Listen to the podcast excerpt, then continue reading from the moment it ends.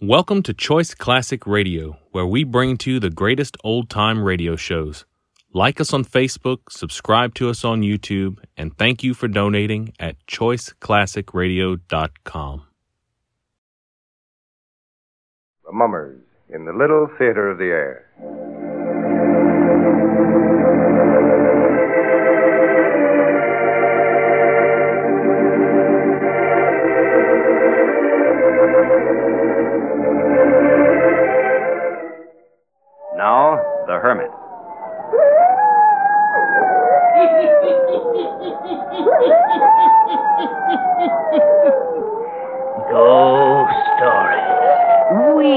Weird stories.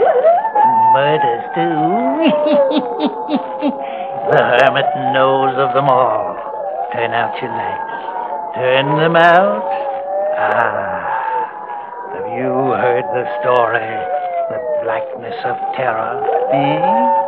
Then listen while the hermit tells you the story.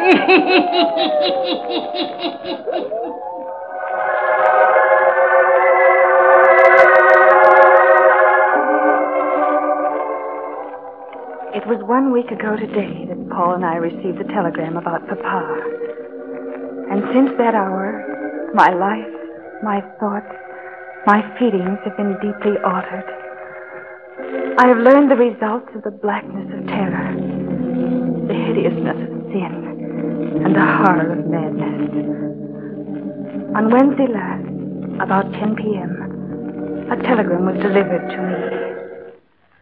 Who on earth can be sending me a wire? Who else but your father? But Papa always calls. Well, before you open it, we're not going to Blue Acres this weekend.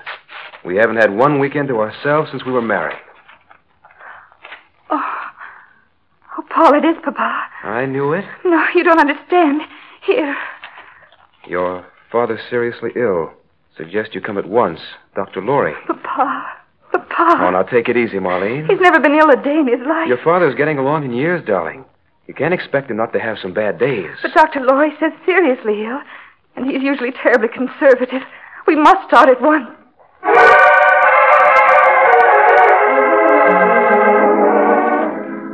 Oh, please understand me. I love my husband, Paul, very much. But up until the time I married, I had never left my father's side. We'd been inseparable. Ever since that dreadful morning when, as a little girl of eight years, my papa had taken me on his lap, and after kissing me tenderly and brushing the curls back from my forehead, he had said, Little doll, your papa has something very sad to tell you. But you must be very brave, my darling. Your mother has left us. She has written this note to inform us. To Terence and Marlene. Life here at Blue Acres has grown intolerable for me. You're a little child, Marlene, and therefore I cannot explain some things to you. But Terence will know why I'm leaving. My little girl, try to think kindly of your mother. I would take you with me if I could, but that is impossible just now. Your father is a wealthy man, and he can give you fine things. I know at Blue Acres you will grow up to be a lady of whom I shall always be proud, and a daughter whom I will love forever. Do not cry, my little doll. Had your mother loved you, she would never have left you. From this day forward, there'll be no mention of her name in this house. To us, she is dead. It was some years later that I learned that my beautiful mother had left Papa and me and had run away with Philip Court, a chap the townspeople said was a worthless dauber in paint. Nothing was ever heard of my mother or him after they left Blue Acres. Nor did my father, Terence Lane, ever mention her name. He devoted his life to me. I had private tutors that came to Blue Acres to instruct me, the very best. Papa imported a master of the piano to teach me. We remained aloof from the world. The only woman in the household beside myself was Mrs. Eaton. Father always did the cleaning of the house, for Blue Acres is filled with priceless treasures. And when I would laugh at him dusting, he would always remark, can't let her clumsy fingers touch this vase. It's worth a thousand dollars if it's worth a penny. The years moved on, and I lived in a world of my father's creating. Until this last summer when I was 21 years old. One glorious summer night when the moon made golden patterns on the terraced lawns of Blue Acres, and the waters of the colored fountains centered in the ground shot a million rainbow lights into the night. When the French doors of the music room were opened wide to let the cool night air enter in. I sat at the piano playing the works of one of my favorite composers, Debussy.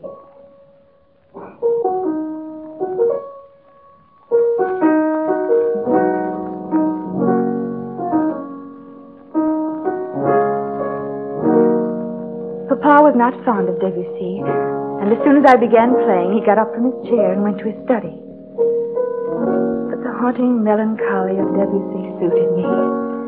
It was a background to my dreaming, and the somehow lonely feeling of my heart that was growing stronger as the years wore on, with only Papa for my companion.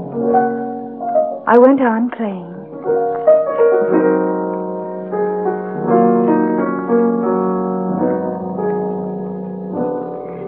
And then suddenly I was aware of the presence of another in the room. I felt it strongly even before I turned around. Oh, please go on. It's beautiful. Suited to a night like this. Please. I'm sorry, but I Oh, don't, don't believe... be sorry. I'm the one who owes you an apology for my intrusion. I'm Paul Wilde. I'm spending my vacation at the Truesdales who live down the road a ways. Oh, yes. They told me there was a princess living at Blue Acres. But they didn't do you justice, young lady. No princess was ever quite so fair or lovely as you. Please, Mr. Wilde. The Truesdales also added that a dragon named Terence Lane guards the Princess Marlene with his life. That was very unjust. Really? Well, then, if you're not zealously guarded, how about taking a stroll with me? The night is wonderful. And if you're good, I'll reach up and pick you a necklace of stars to wear. I'm sorry, Mr. Wilde. You won't go? It's late. And Papa would object? No. Well, then, with your kind permission, I'll call tomorrow afternoon to gain his consent for a date tomorrow night. Do I have your permission? Well, yes, Fine. Then do something for me now, will you? if I can. Play something for me as I walk away. Shall we have something light and joyous this time? Something more in tune with the happiness in store for you and me. I'll be listening for our theme song.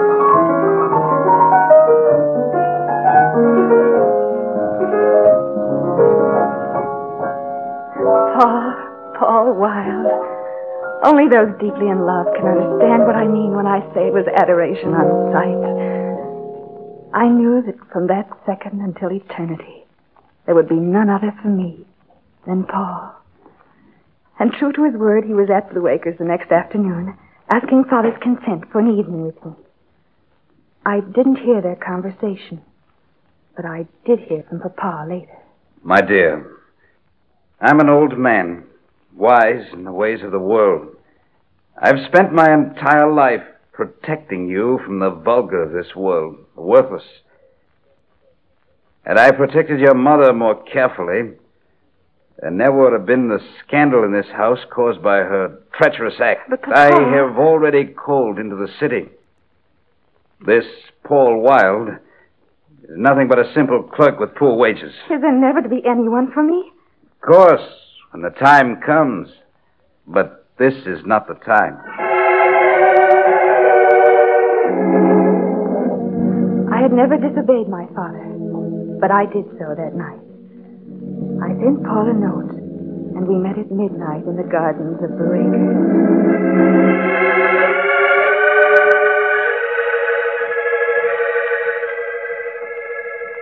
My Marlene. Say it again, Paul. It sounds so wonderful. I've never had anyone but Papa speak my name with love. My Marlene.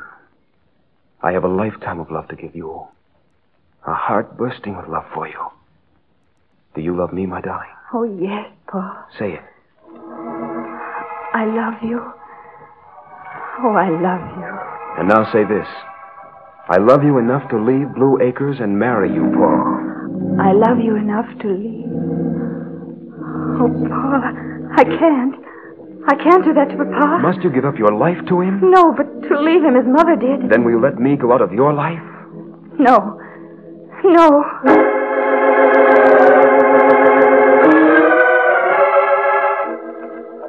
There were other surreptitious meetings.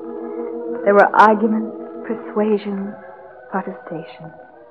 But in the end, love won out. Paul and I ran away and were married. I will never forget the following day when Paul and I returned to Faith's father. What is done cannot be undone. Papa, you forgive me. Yes, I forgive you. Oh, Papa. Paul, isn't he wonderful? You are the love of my life.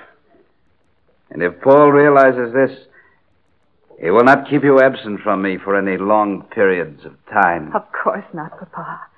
Blue Acres will continue to be our home. But I hadn't reckoned with Paul when I made the statement.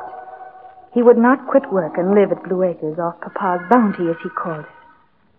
So for the time being, we'd been spending weekends at Blue Acres. At this moment, I felt a little resentful that Paul had taken me away from Papa. We arrived at Blue Acres, and Mrs. Eaton opened the door to us just as dawn was breaking over Blue Acres. Oh, at last you've arrived. Come in. Papa, Your father's a very sick man. What is it, Mrs. Eaton? I think, Miss Marlene, you should let Dr. Laurie explain. Oh, here. I'll take the luggage upstairs. I'll go to Father. You'll find him in his study. Doctor had a bed set up in there where it's easier for me to care for him. Besides, he seems more content there. Hasn't Dr. Laurie gotten a nurse for Papa? We tried it, but he wouldn't have one. We'd better knock on the door. Doctor's in there with him now. Come in. Papa. I ran across the room to my father's bed. I looked down at him, and then in dismay at Dr. Laurie. For my father's face was a horrible sight, twisted and pulled out of shape. And his eyes, his burning eyes, they were staring at me wildly. I reached out for his hand, cried out to him, Papa! I... I... What is it, Dr. Laurie? Stroke. Oh, Papa, don't worry. Dr. Lorry will get you well again. Can you hear my voice? I'm not quite sure this morning, but I think so. He does know who you are. Uh, come outside with me, Marlene. I want to talk to you. I'm going in the drawing room, Papa, to talk to Dr. Lorry. I'll be right back, and then I won't leave. I won't leave until you're well again. Come in the drawing room, Doctor. I should never have left him. Fiddlesticks. You did the right thing. But my marriage has brought this on. He loved me so, and I love him. He's been lost with me gone. Marlene, I, um... Dr. Lorry, his eyes. Yes, my dear. I was just about to talk to you of this. What is it? I wish I knew. Your father is suffering from some terrible fear that I'm inclined to think is nothing to do with his fear of dying. Has he said anything about it? He can't speak. Only the guttural sounds you heard. He can't write. He can't lift his Oh, hands. how dreadful. What that fear is, I don't know. I've watched with him nights, and it appears that whatever causes his wild fear is worse then. Poor Papa. As soon as office hours are over this evening, I'll drive out here to Blue Acres. Perhaps between the two of us, we'll be able to discover what causes his distress and be able to help him.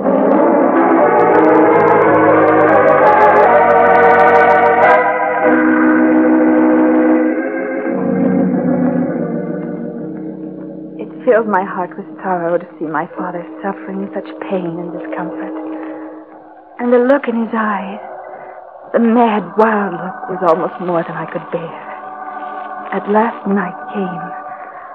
I rejoiced when I heard Mrs. Eaton usher Dr. Laurie in. He and I sat by father's bed while the heavy minutes ticked past.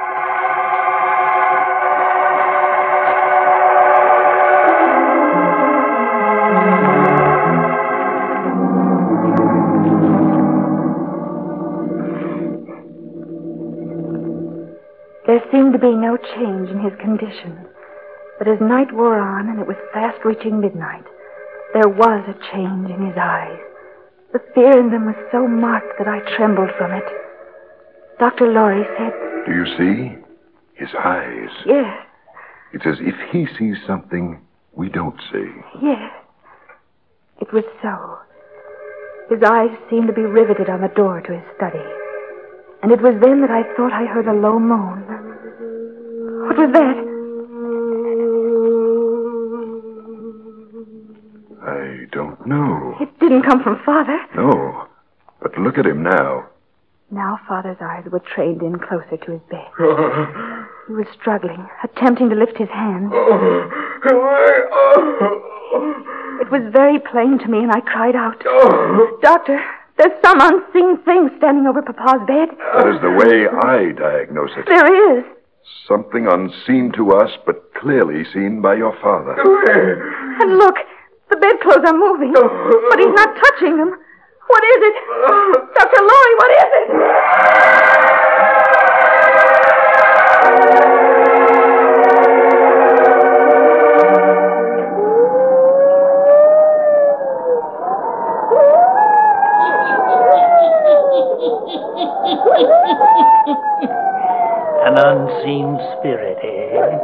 Witnessed only by the dying.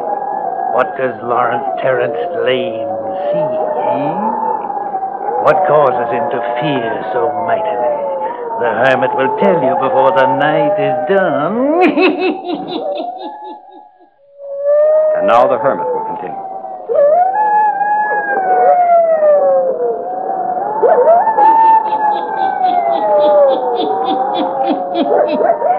Only a few minutes have passed. But Marlene, in her anxiety to aid her father in his terrible fear, only makes matters more difficult. Now it appears that the dying man wishes his beloved daughter out of the room, too.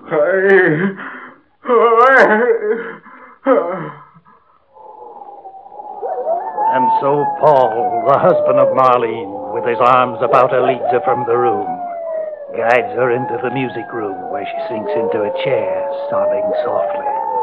Listen.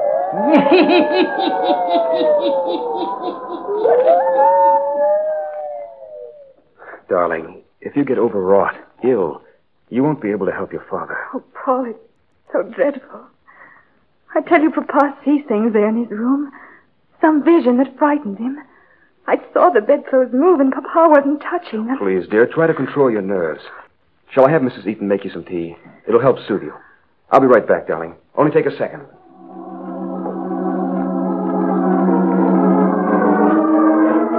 Went into the kitchen. I sat trying to get a hold of myself.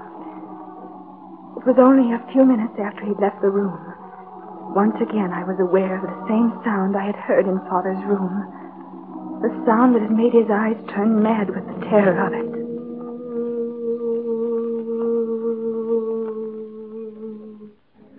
Was I too losing my mind? What was the answer to this strange phenomenon? Sound that to my ears was exactly like that of a woman moaning. At first it was close to me in the music room, and then it grew fainter, but still distinct.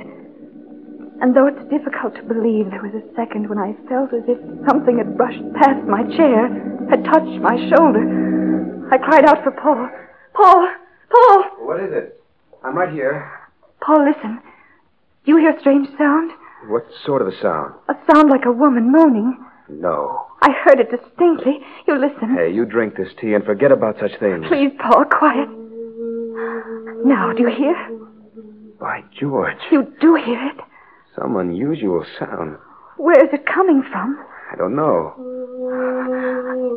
There it is again. Yeah. Sort of seems to be coming from these walls of the music room. That's it. Or from out on the terrace. Oh, it's nearer than that. Here. In this wall behind the piano. Yes. Hmm. Why are you feeling the walls? This panel here. Look. Why, it's a panel that opens. I've lived here all my life, and I never knew of it before. An inner room in here. And you can hear the moaning from here much closer. Marlene, get the candle from the piano. I'm going to look around in here. Yes. Here, Paul. Yeah, this passage in here must lead to another room in the house. I'm coming with you. And the moaning we heard was from someone in the adjoining room from here. Paul, wait. Here, look. What is it? This enormous chest. Listen. Quick, there's someone inside this chest. I believe you're right. Hurry, they'll smother to death. Now it's locked. Locked. Someone's been pushed into this chest, and it's been locked against them. Hurry, can't you break it open? I'm going to try. There, the lock is giving now.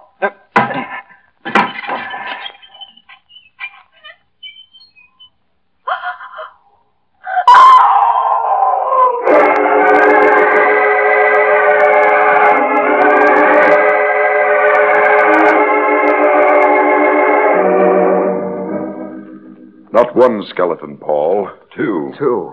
I'm going to take this chest into Terence Lane's room.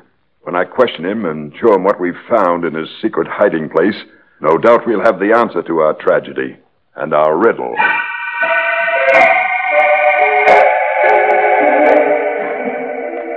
When confronted with the chest and the skeletons of human beings found in it, when asked questions by Dr. Lorry that Papa could answer by a nod of his head, we found the solution to the mystery of Blue Acres.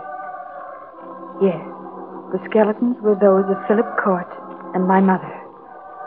My father had killed them before they ever got away from the house, the night Mother intended to leave him. Dr. Lorry filled in many blank spaces in the life of my mother and father. Your father was an insanely jealous man, Marlene.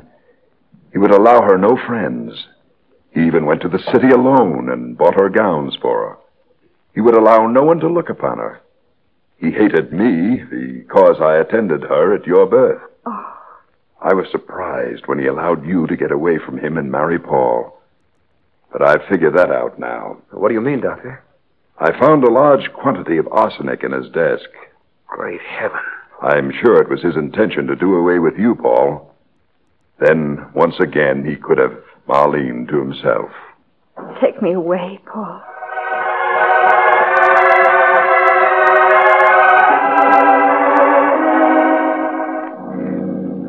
I left Blue Acres next morning. Terence Lane, my father, is still living. Mrs. Eaton cares for him. I haven't been out since that horrible night when the moaning of my mother's spirit led me to her grave. But we will go out this weekend if he's still living. Paul says I can never be happy unless I forgive him. Besides, the eyes of my father show madness in the evening after darkness gathers. And so we know he is tortured enough. Each night he must see the spirit of my mother standing over his bed, accusing him of his crime of double murder.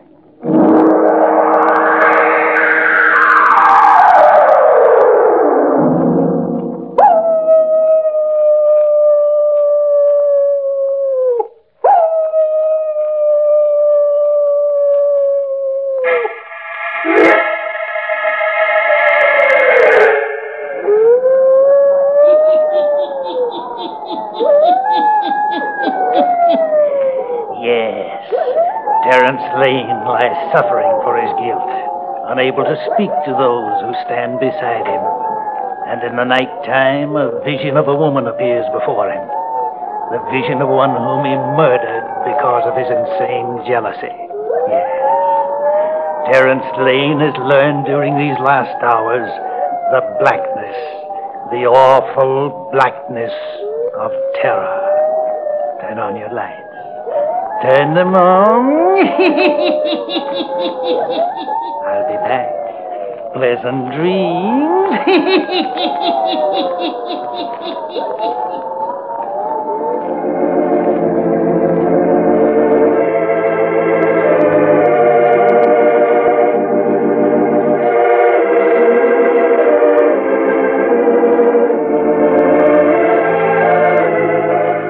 characters, places, and occurrences mentioned in the Hermit's Cave are fictitious, and similarity to persons, places, or occurrences is purely accidental.